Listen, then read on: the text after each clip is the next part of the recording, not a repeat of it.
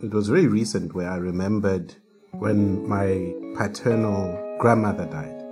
And we were at the graveyard. And I was crying. She was gone. At that moment, my father came to me and whispered very softly to me, Pull yourself together.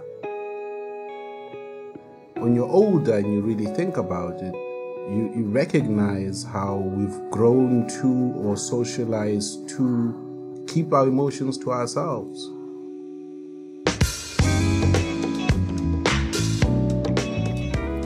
Hello, friends. Welcome to the final episode of the Open Book podcast series, where we bring you fascinating and important conversations between local and international authors. I'm Vasti Calitz. In this episode, Koketso Sachane speaks to Professor Malose Langa and Melusi Tshabalala about masculinity in South Africa. Malose Langa is a practicing psychologist whose recent book, Becoming Men, follows 32 boys from the township Alexandra in Johannesburg over a period of 12 years. This book explores the difficulties of negotiating manhood and masculinity in this country. Melusi Tshabalala's most recent book is Magenge, We Need to Talk Conversations with Black Men, and is based on a series of conversations Melusi has been having with his male friends, and is a call to men to open up to each other and to listen more. This discussion is chaired by Koketso Sachane, who is, among other things, a broadcaster and journalist. In 2018, Koketso co hosted a series called Cape Talk Dads, which was a series of conversations about masculinity and fatherhood. This is also a conversation about masculinity and fatherhood between three fathers who are actively grappling with the system that we all find ourselves in and figuring out what needs to change. Here's their conversation. Good day to you. Thank you very much for joining us on yet another podcast um, as part of the Open Book Festival. My name is Koketso Sachane, and I am honored uh, to have been invited to be part of this very important discussion. What we are going to be discussing uh, for this episode is the question around masculinity, and I've got two gentlemen who have delved deep on the subject matter, both on a work level and on a personal level. Gents, thank you very much for making time to be part of this um, conversation, and we appreciate the work that you're doing. Um, welcome. Thank you. Thank you, my brother. Thank you for having us. I think I would like to start with uh, yourself, Malose, on, on your book, Becoming Men. It you take us on quite a journey in, in the work that, that you have done over a couple of years engaging with young men in the township of Alexandra. If you could just share with us the the importance of the work and how the, the journey has been. Uh, thanks, Koketso, for having me and my greetings formally to Melusi. Greetings, the brother. Um, the book echoes Melusi, you know, to say, Magang, let's, let's talk. Because basically, in the book, it's about what does it mean to be a young man. And there's been a dominant narrative on how black men in general get spoken about. Hmm. And obviously, we can't negate the issue of race. And it's a worldwide phenomenon. Even if you go to the favelas in, in, in Bra- Brazil, which is same as like informal settlements or townships, young black men are represented as, as violent, unruly, defiant, aggressive, you know, all, all the negative things that you can think of. They get associated with my young men. So in the in the book, and, and I guess how this started as a as a young psychologist, uh, far as 2007, working in one of the correctional centers, and you're there to rehabilitate young men that are serving sentences. And I felt Hmm. already the damage has been done, you know, and that's where the journey, in a real, real sense, started. Being in this prison cell, being surrounded by so many young black men, you know, and, and I was like, is, is this the way to be in the world? And of course, that's where the journey uh, started to say, what, what does it mean to be a young black boy at that time? Because now these participants are young men. And then I gave them disposable cameras. It's not like I had an instruction to say, I'm looking for this kind of like no boys. Um, and and obviously, I mean, we'll unpack the content and I guess like you know, some of some of the stories. What I appreciate about what you've said, um, Malusi, which which ties me to to yourself, uh, Melusi, Yeah, bro. Is um, the, the fact that it, started at a particular place, and then there was a need to find out how did we get here.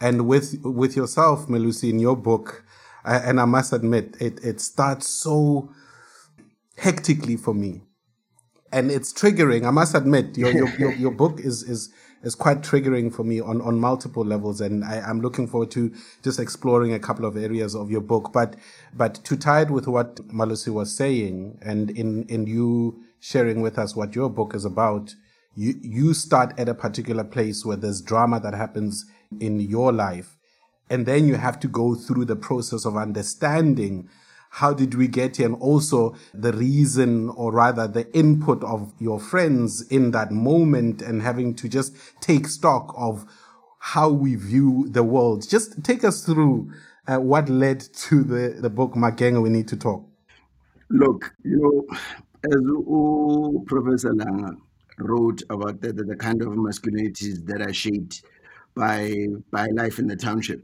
you know, I, I could relate to that.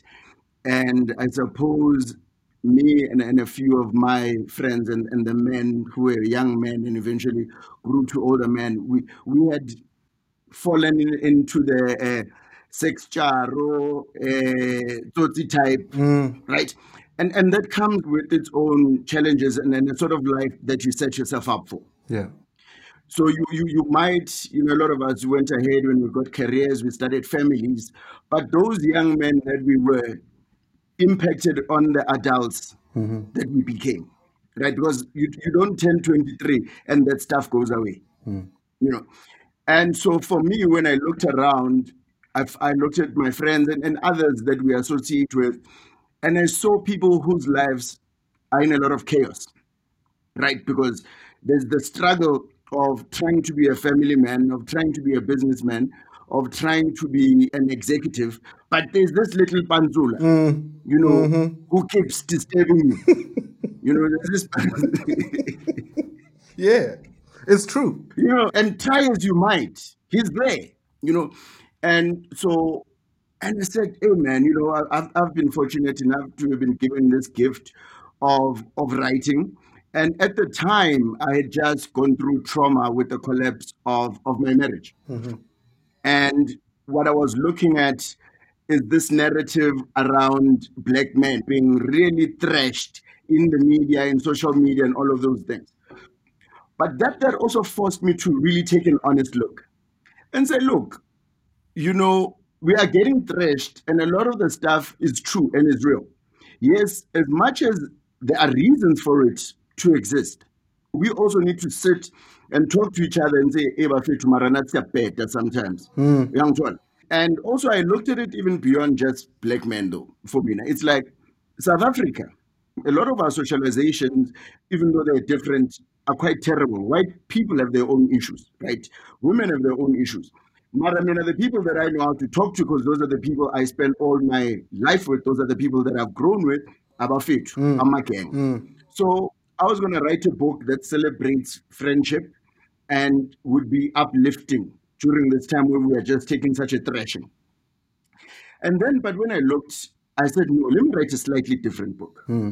Let me just say to Abafethu, you know, why are we here? Hmm. Right?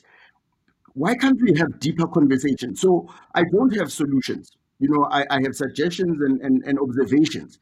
But the thing that I am promoting is us really being honest with ourselves and, and doing the work. Yeah. And also the other thing that I realize, uh, Bafetu, is that there is very little empathy for the black man right now. Everyone who's talking to us is shouting, hmm. you know, we are trash, we are this, we are that. So what that does is people just shut down and are not listening because it's become adversarial. Hmm. Right. So Mina, I said, let me contribute my voice coming from a place of empathy and kinship. Hmm. Because I understand about too.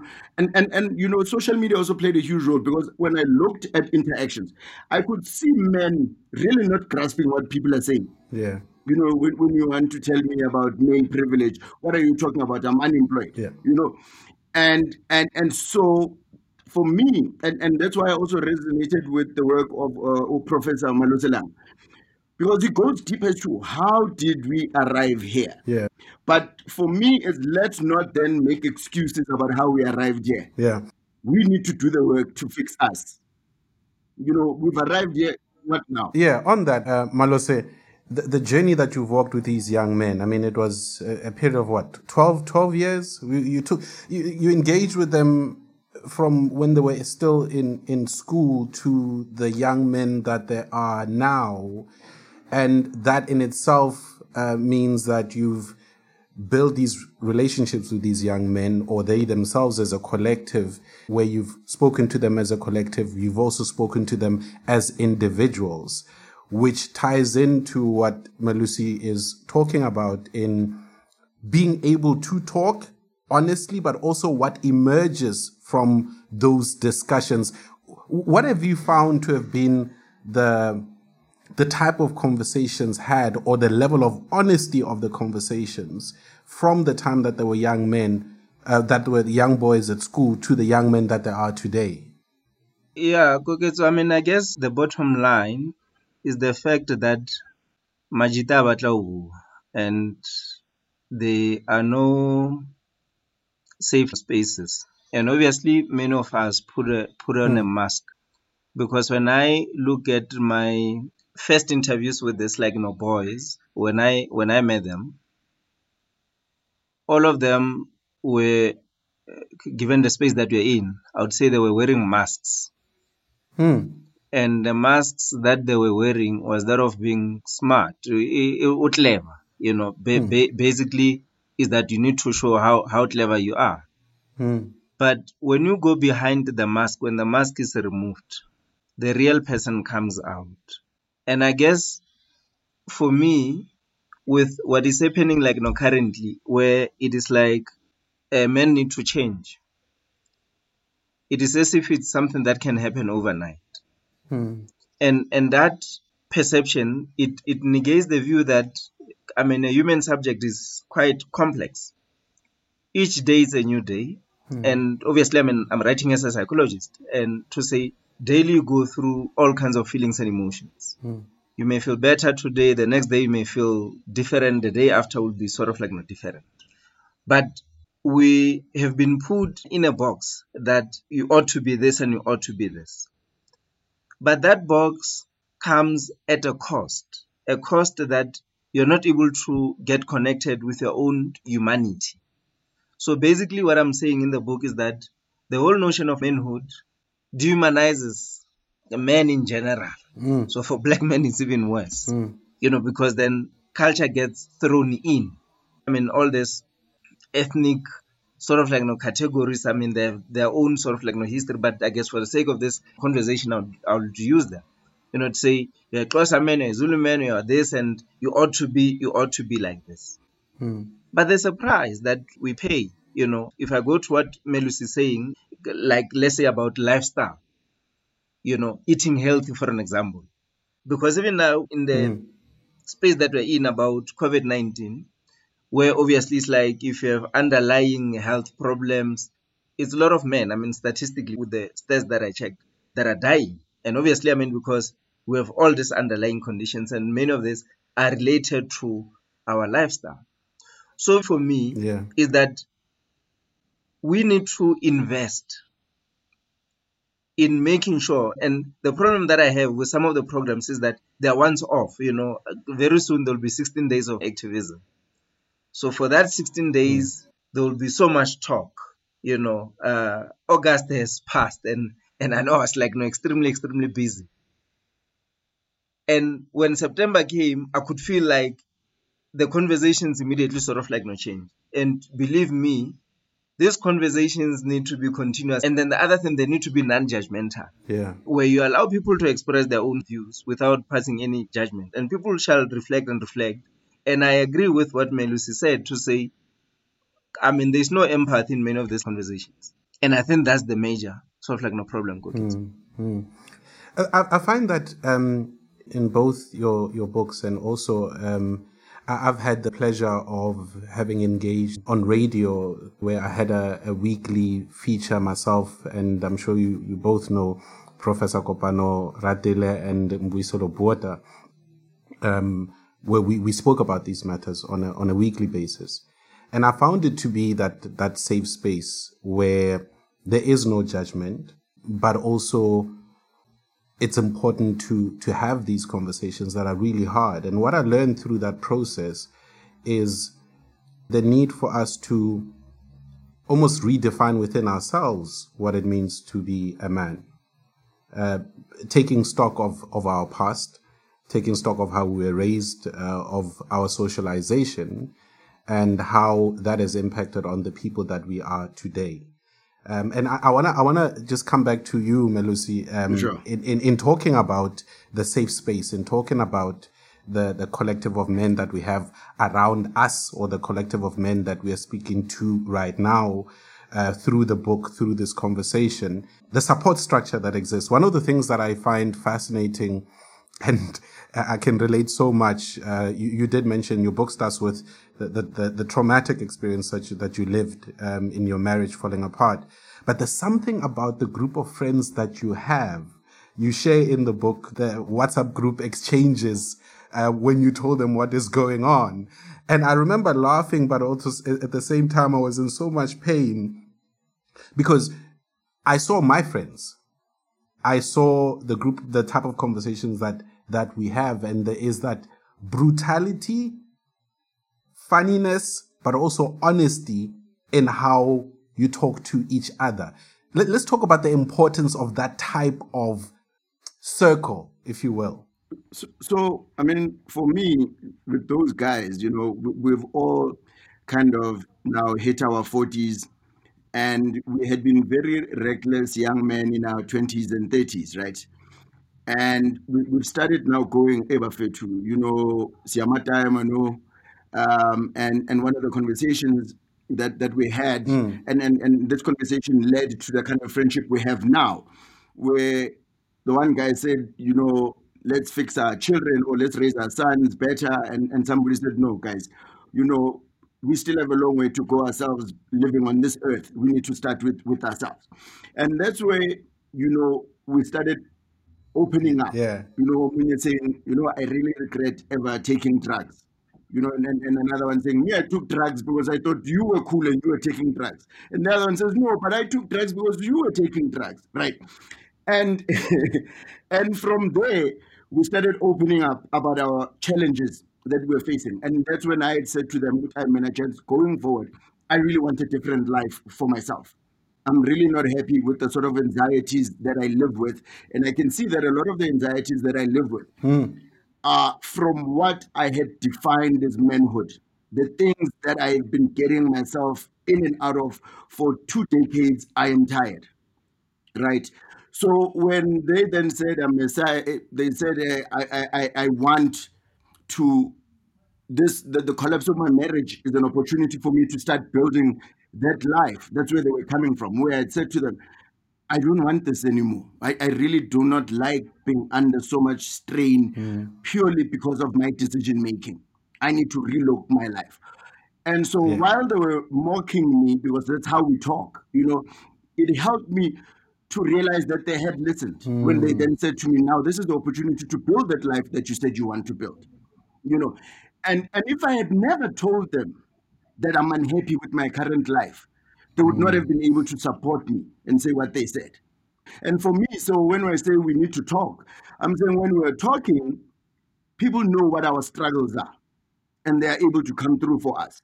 But when you are just always the hero, you know, when I'm telling amajita grand, no one knows how to help you or that you even need help. Yeah, yeah.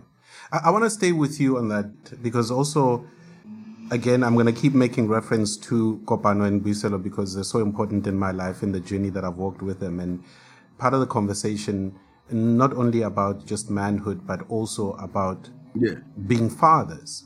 And you go to a place in, in your book, Melusi, where, where you talk about your child stepping in and letting your mother know that there's a problem here. Yeah, man. Right? And that speaks to yourself as a father in in having raised the child that you have, but also the relationship that you have with your child to have that concern and in turn the relationship and access that your child has to your mother to say, hey, there's a problem with timer. Let's talk about that, the importance of that. Yeah, you know, I mean, it, it, it obviously was a, a big shock for me when I got that phone call from my mother, you know, to say my son had called her to say, hey, daddy is, is slowly killing himself. It was a shock and, and an embarrassment. It mm. should always be the other way around, you know, me concerned about my son, not him worried about me. But yes, it also showed that we've got a loving relationship between he and I. You know, he can see that his, his father is in pain. He can see that his father is damaging himself. And also to have the confidence to not fear that there will be repercussions if he went and, and informed my mother yeah. that I'm not the kind of man who would then say, Why would you do such a thing? You know, and then, then beat him or, or ostracize him. And the reason I write about that thing uh, in, in, in, the book in, in, its entirety is for me, I couldn't say, Magenge, we need to talk and, and, and play the hero. You know, mm. for me, is to say, hey, but I've just for you newer for all of us, you know. So yeah, we're all in trouble. We're all in trouble. And I start the book at my lowest point. Hmm. You know, your lowest point might be something else. Young it it's not all the same. But for me, that was my lowest point. And so I say, the man talking to you right now in this book is not some hero, you know, it's not some Superman. And and and also that thing that happened to me, the collapse of my marriage, the way it did, with the sort of, of, of manhood or how I understand manhood to be. You know, that's the worst thing that could ever happen to anyone. And, you know, where I come from, that stuff is followed by very swift violence, mm. right? And, and, and we've seen lives end over this thing. Mm. And, and I speak about this because what I know, you know, without being a psychologist or any sort of expert, is that there are men who would rather be killers than amapari ajelwe. You know what I mean? And so to say, you know what, this thing happens in faith. Yeah. And you need to live with it and you need to go forward. It doesn't change who you are as a man. And and we need to stop um, attaching our manhood to things that are actually outside of our control as well. Yeah, yeah, and then and that's the thing, um, you know, uh, Melusi, that also comes across in the conversations with uh, the the young men over the years what they attach to what makes a man on the one hand, but also at the same time what Melusi touched on the the violence that comes with it. These young men who, at a particular time, thought it normal to be violent within the sex act. It was part and parcel of what you do. If she doesn't want it, you can take it type of uh, mentality and, and logic that needs to be unlearned. Yeah. Yeah, I mean, I I fully agree, and you you can see that the whole notion of being a male person that does not with the example that you just gave, and and I guess also what Melusi touched on. I mean, everyone becomes like an affected, and in this case, if if I talk about relationships with women or relationships with with girls and you talk to Namajit, mm. one of the and and I touched this in the in the book, you know, to say why do we feel the need to have like you know, multiple multiple girlfriends or even women in our lives? And I say at the heart of it, they, there's a lot of fear, hmm. and fear that Amajita normally do not do not talk about. Okay, and and obviously this this fear i analyze it in my other writings you know to say it is also at the heart of femicide you know where mm. if mm. a person especially if it's a female person ends the relationship you feel that my sense of manhood has been affected and i like the way Melos begins like his book and even the phone call from Amajit, you know, to say, we hear of this in the news. Is it is it you? You know, of like, you know, someone who has, you know, killed, hmm. you know, his partner. And I'm of the view yes. to say, in fact, this is the subject that we need to unpack, you know, because a lot of guys is like around, I, I can't imagine. I can't imagine, you know, my girlfriend leaving me, but it is fine for me to leave my girlfriend. I can't imagine my girlfriend you know, cheating on me, but it is fine for me to cheat on my girlfriend. Mm. Mm. But the, the fear here is about having to deal with a loss, having to deal with humiliation, having to deal with shame, having to deal with the sense of emasculation. And these are things that we want to try and avoid at all costs. So if Yeah. we're to help boys and men to realize that they're also emotional subjects, a relationship ends, obviously you're going to feel sad. Obviously you have to bargain with this. Obviously you're going to get depressed. But in fact, there are ways in which we can deal with some of these feelings. So for me, at the end, is the issue of mental health Mm. Mm. and manhood. Yeah. And we, we never, when we talk about mental health, more often we have a picture of women and girls. We don't have a picture of mental health and men. Mm. And I'm of the view to say, in South Africa, despite of our, our many, many, many challenges, if we're to invest on mental health of men, mental health of boys, many problems are going to be resolved. Mm. I, I want to just allow you to reflect on that, uh, Melusi, and also reminding you of something that, that, that, that is contained in your book that, that shocked me, but I knew it was so real.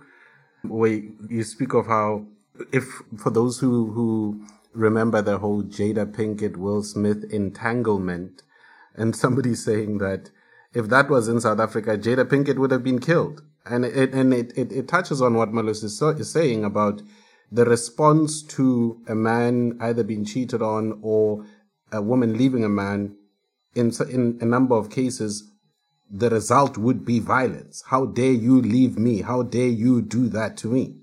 Yeah, and, and a lot of guys, when we were sitting talking about this uh, Jada thing, you know, and and even people who would seem like level-headed human beings, you know, in, in passing and casually would say, "Ah, mina le- lo tshwere ngizompolisa," you know, "Ngitshwala Yeah, disrespectful. yeah, and, and and the thing about it is that even though those men might not do the killing, what these sort of statements embolden those who have the inclination to do that.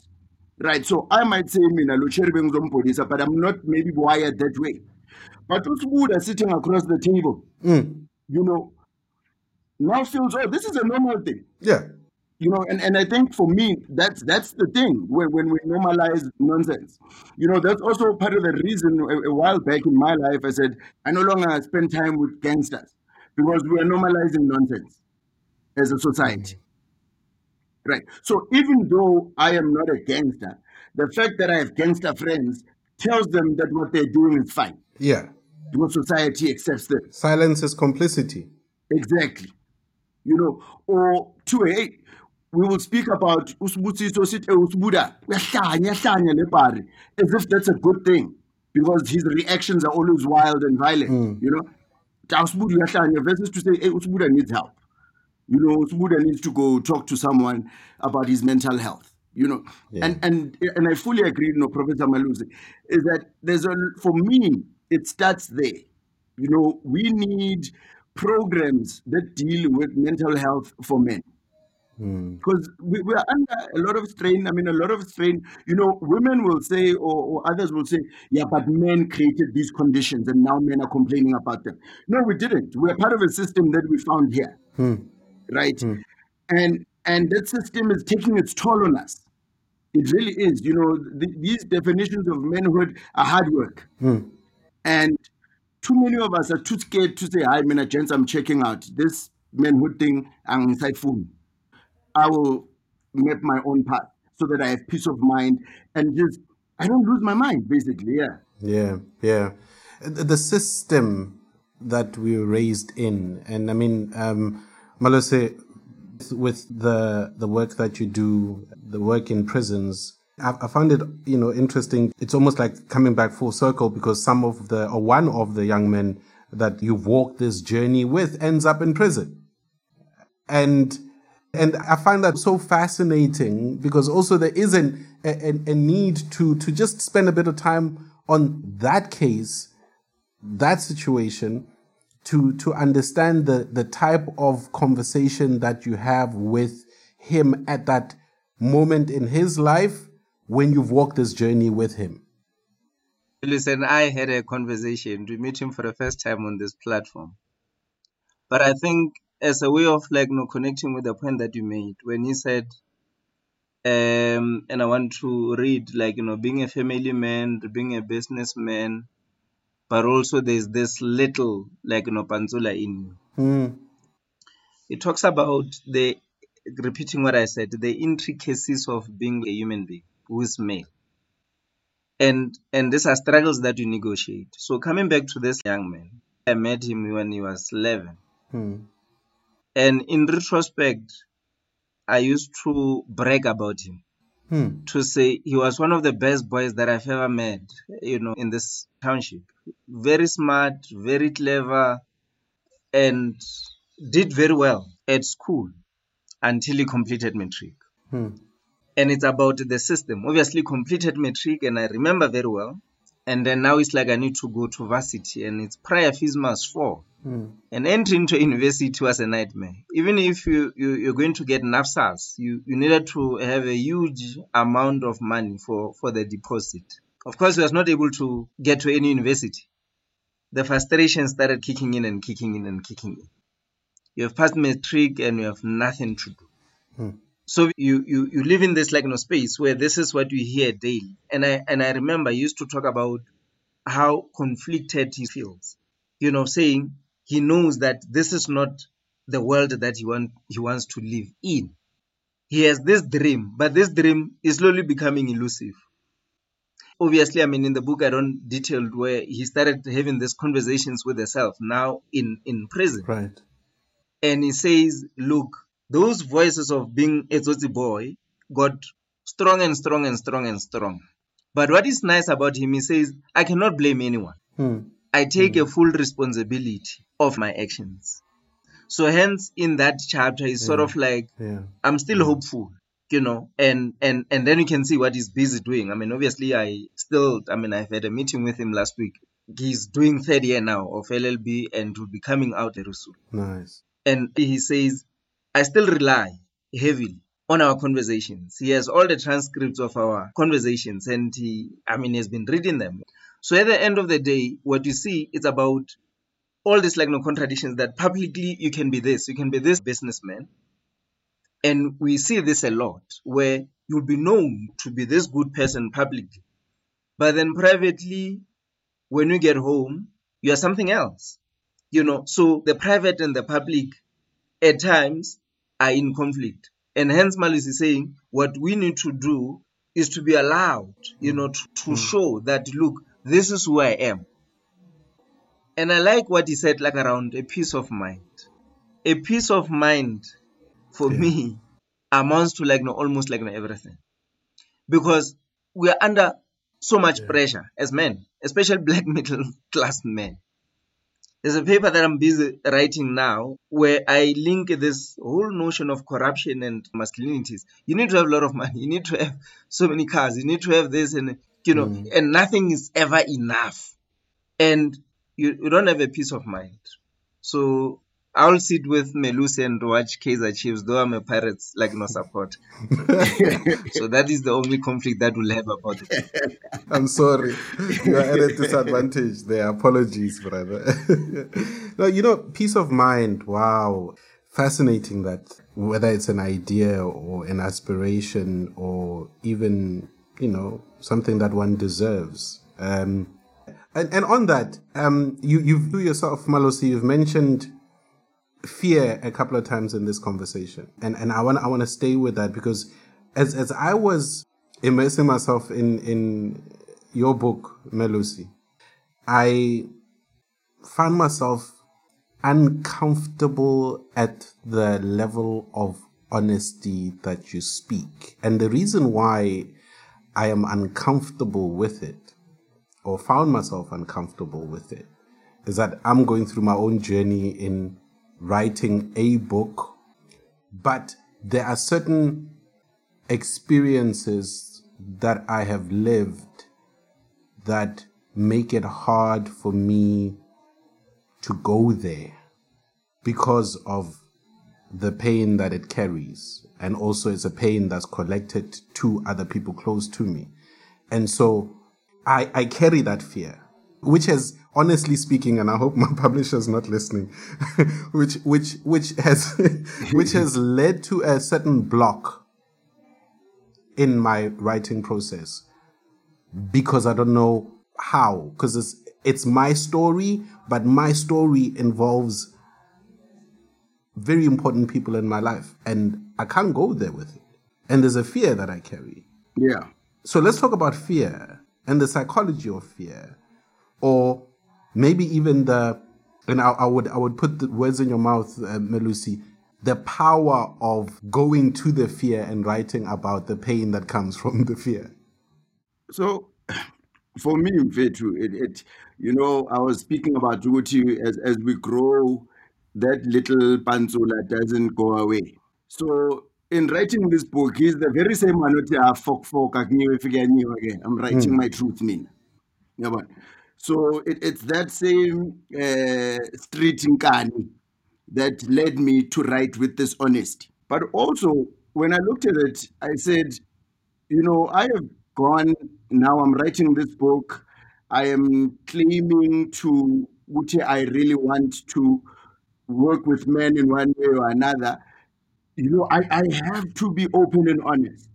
I have to be. You know, it, this thing is bigger than me.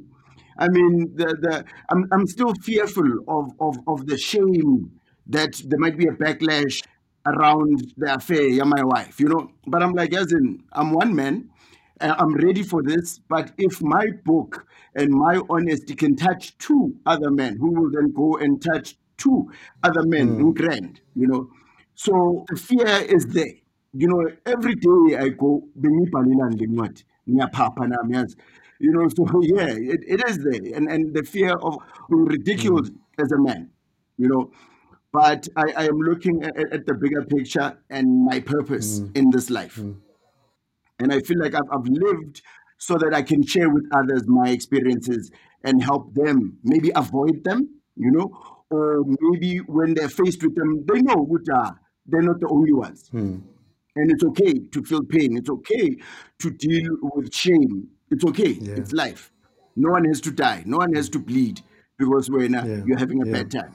Malose, the psychology of fear and how it manifests. I mean, o- o- obviously, fear is a normal feeling. I mean, it's a normal feeling that all of us need to feel and experience. But the unfortunate part, remember, gender is, is, is an artificial identity, but hmm. it, it is so real. It is so real that it says no, no, no sissy stuff. You, you cannot cry. In Indoor I can.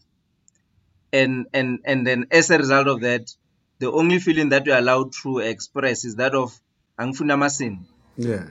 That is only what you're allowed to express. Ukhuluma Yeah. nonsense.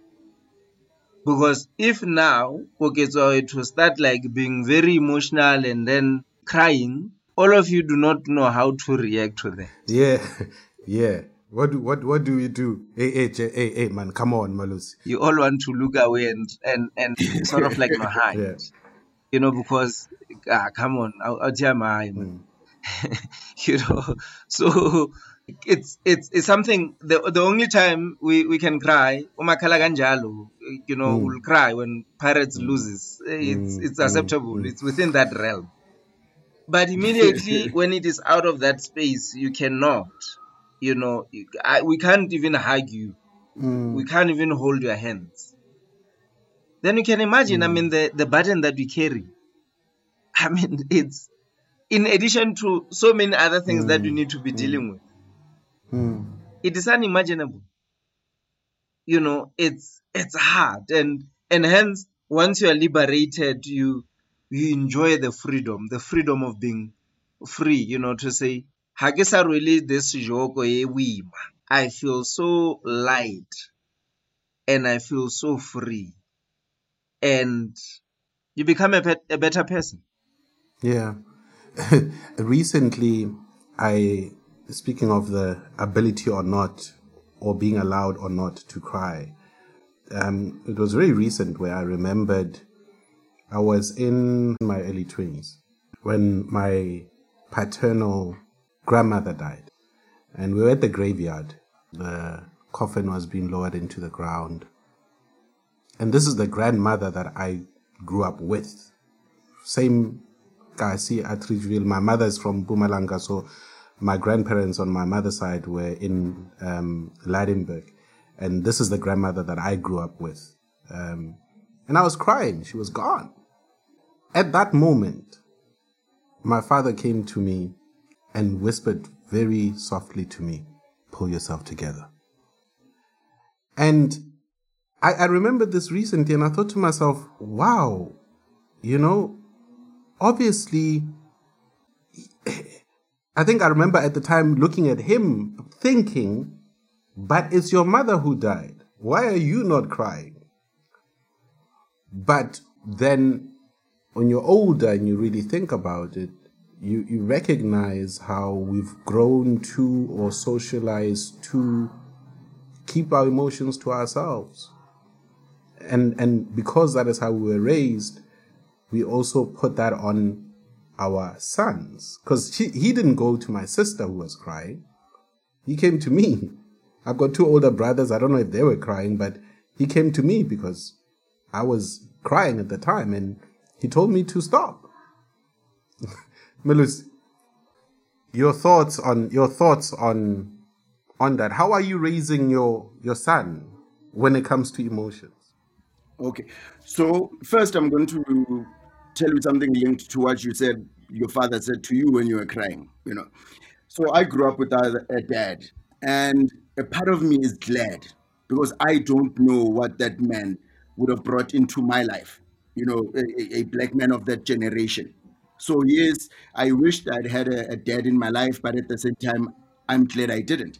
And also, even as a kid, I would look at some of the boys in the neighborhood hmm. who had fathers and the strained relationships that they had with them, you know. And I was like, no, he has an increment with just Ulit Lam.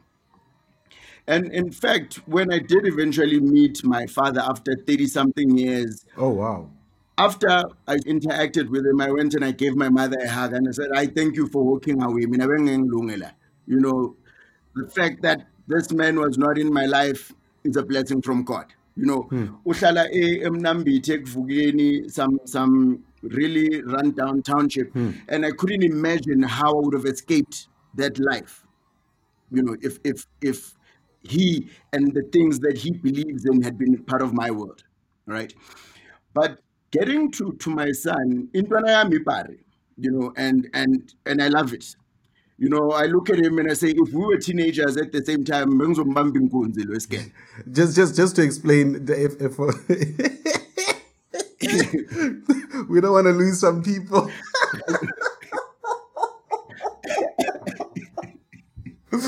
Explain what you just said for the people at the back.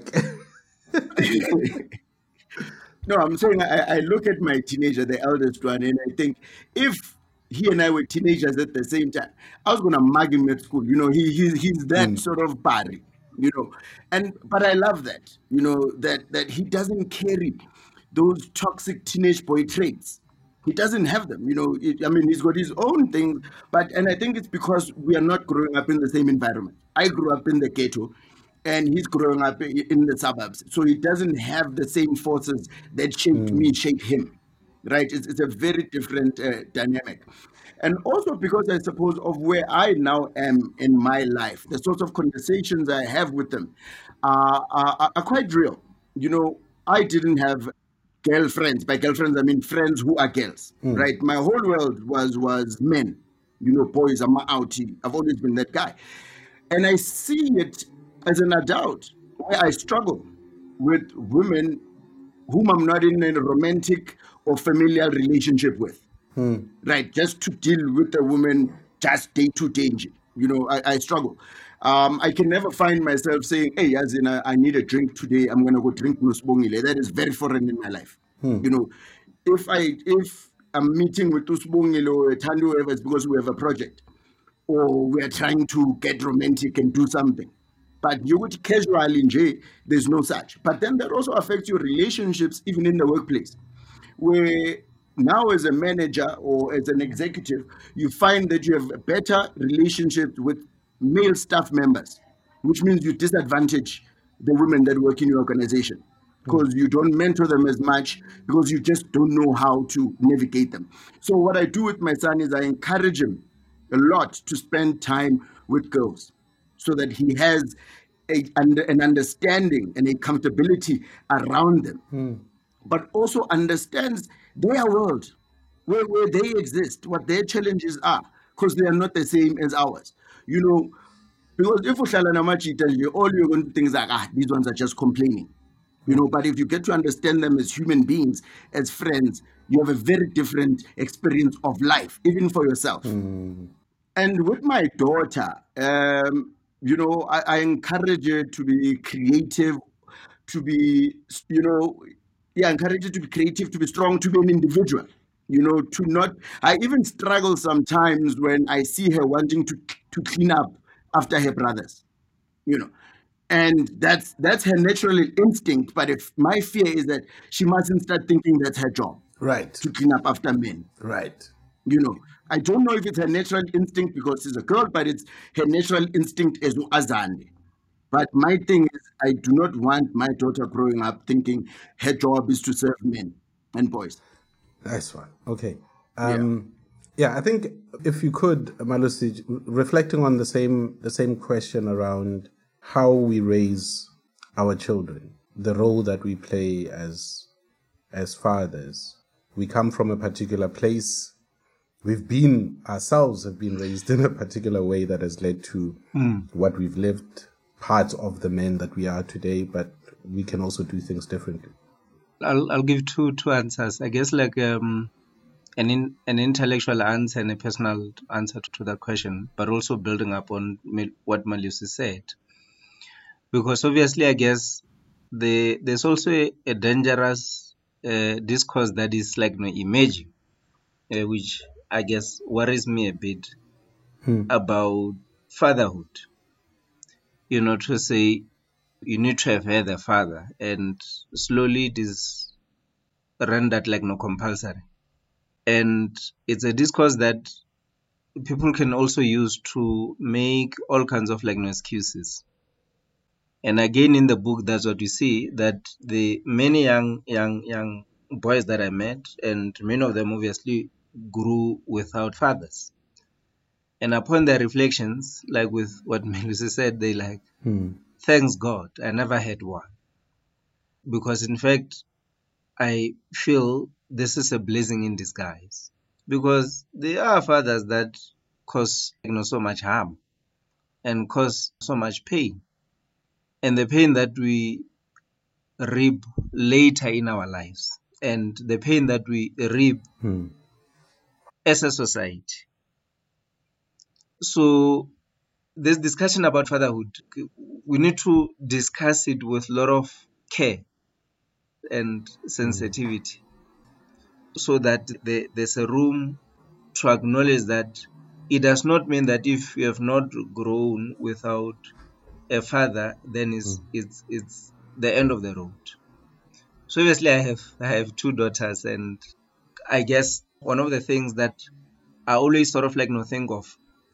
In in in retrospect when I when I think about this this work, you know, because at the end of the day, we as men, obviously, hmm. I mean, we we in the forefront of perpetrating so much violence, and obviously, I mean, the the fear is is is that hmm. fear, and I guess it's the fear of any other man, you know, to say, will my girl children grow up in a space or in a mm. world that is free of violence and definitely there is no any other father who would want to see a girl child hmm. being like a victim of any form of violence.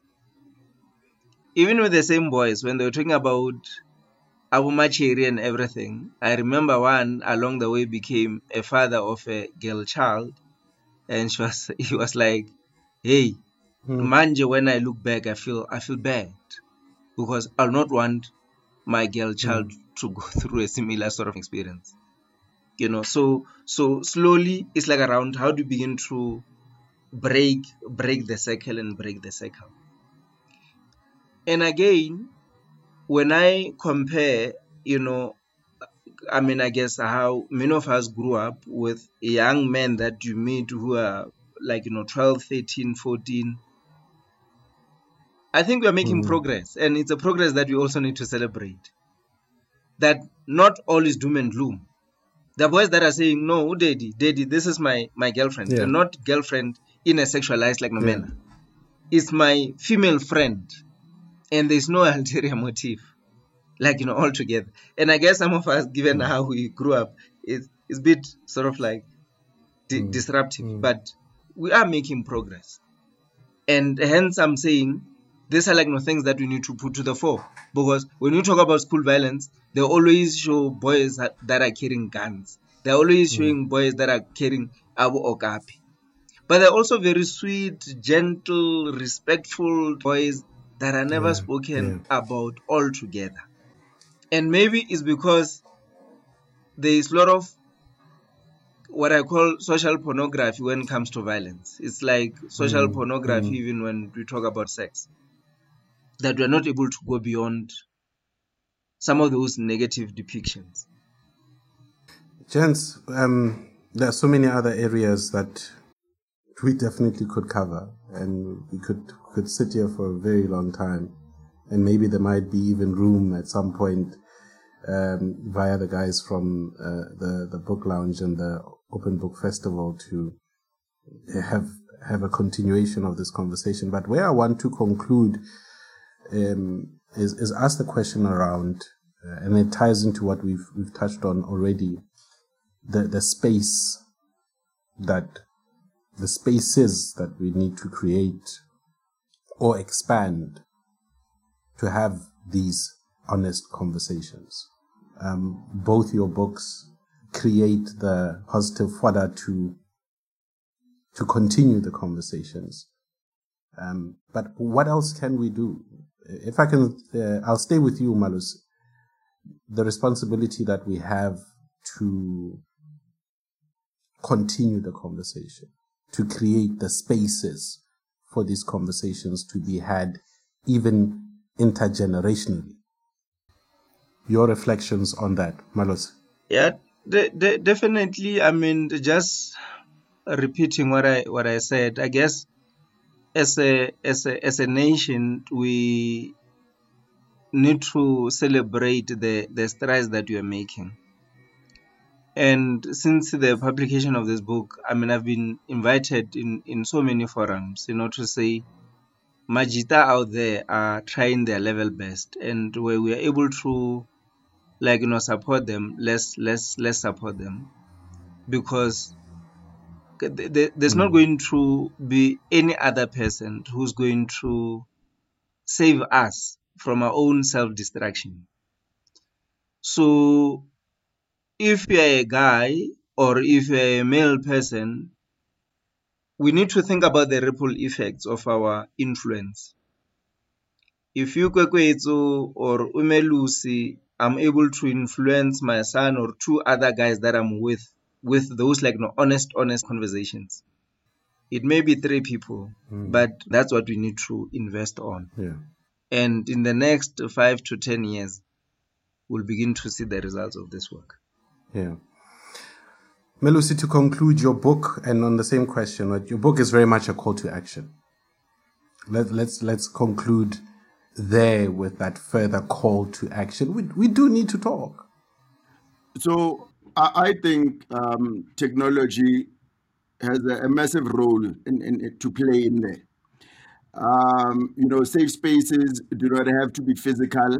You know, and and for instance, I am in several WhatsApp groups of men and and those groups are about different things right some are about men in business some it's fathers and but you know it's not necessarily groups about pirates being a useless team or anything like that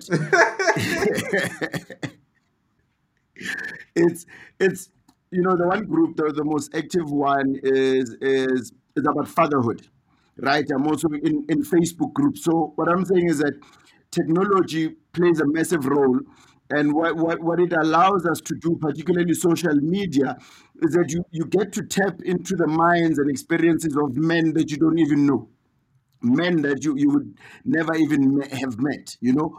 But also when you start sharing your own experiences mm. and you open up, and then you know these strange mm. men that you don't know start opening up as well, saying, "In fact, I've been carrying this burden, but you know I was scared to ever speak up about it." To hear you speak up about it, in fact, to give me hope, which is not me alone. So for me, I think technology has a massive, massive role to play in that. I mean, even with uh, the launch of this book, I, are, I'm working with, with, with a couple of psychologists, which we are going to launch an intelligent, uh, an emotional intelligence app, right? So so that wherever you are, you can do the exercises. You don't need to go see a psychologist you know, because maybe that is not a part of your world, or maybe you can't afford it, or you are somewhere remote. And and the app uh, called G Talk, will be freely available to download by men all over uh, South yeah. Africa. And so while, while the programs in the app are quite generic, it's the language that makes it quite specific to South African men. The language is very similar to how I've written the book. But yeah, technology has a, we really need to use technology to, to reach men. Gents, thank you very much. Um, I really hope that we can continue the conversation and uh, I want to enter some of those WhatsApp groups, Melusi. And also, Melusi, don't, don't, don't leave me out when it comes to reflections on COVID 19. I might have writer's block at the moment, but there are some things that I can write about. Gents, appreciate it. Appreciate you for the work that you've done and what you've shared with us. Um, thank you very much. Thank you. Thanks, thanks, and, and take care. All right, no, take care, Bafetu. Thank you, Professor Malose Langa there, as well as Melusi Tshabalala. That's how we conclude. Yay. This was our last episode in the 2020 Open Book podcast series. Thank you so much for coming along with us on this journey and listening with us. Though the series is now over, the episodes will be available on our website and all major podcasting platforms indefinitely. So if you enjoyed an episode, please do share it with a friend. We would love to hear from you. Let us know if you found an episode entertaining, or if it made you think, or made you carry on a conversation that started on the podcast. You can get in touch with me. My email address is vasti at openbookfestival.co.za that's V A S T I at openbookfestival.co.za or on any of our social media platforms. Thank you so much to everyone who participated in the series. For the time and the patience with all the technical difficulties that come with remote recording, and for giving us these incredible conversations that I have felt so privileged to listen to. This podcast is brought to you by our sponsor, the Heinrich Böll Foundation. The Heinrich Böll Foundation has been actively promoting the consolidation of democracy and human rights advancing gender equality, and taking action to prevent the destruction of the environment in Southern Africa since 1989. The Foundation's work in Southern Africa consists of four programs democracy and social justice, human rights and gender justice, sustainable development, and international politics and dialogue.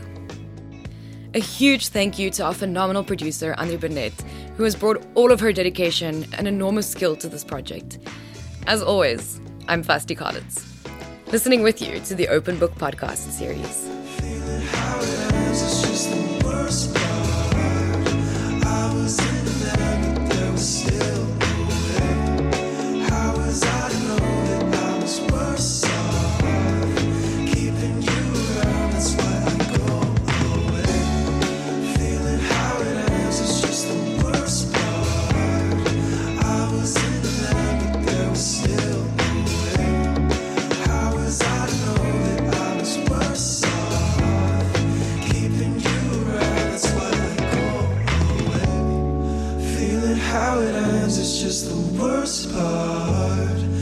I was in the man, but there was still no way. How was I to know that I was worse off? Keeping you around, that's why I go away. Feeling how it ends is just the worst part. I was in the man, but there was still no way. How was I to know that I was worse off?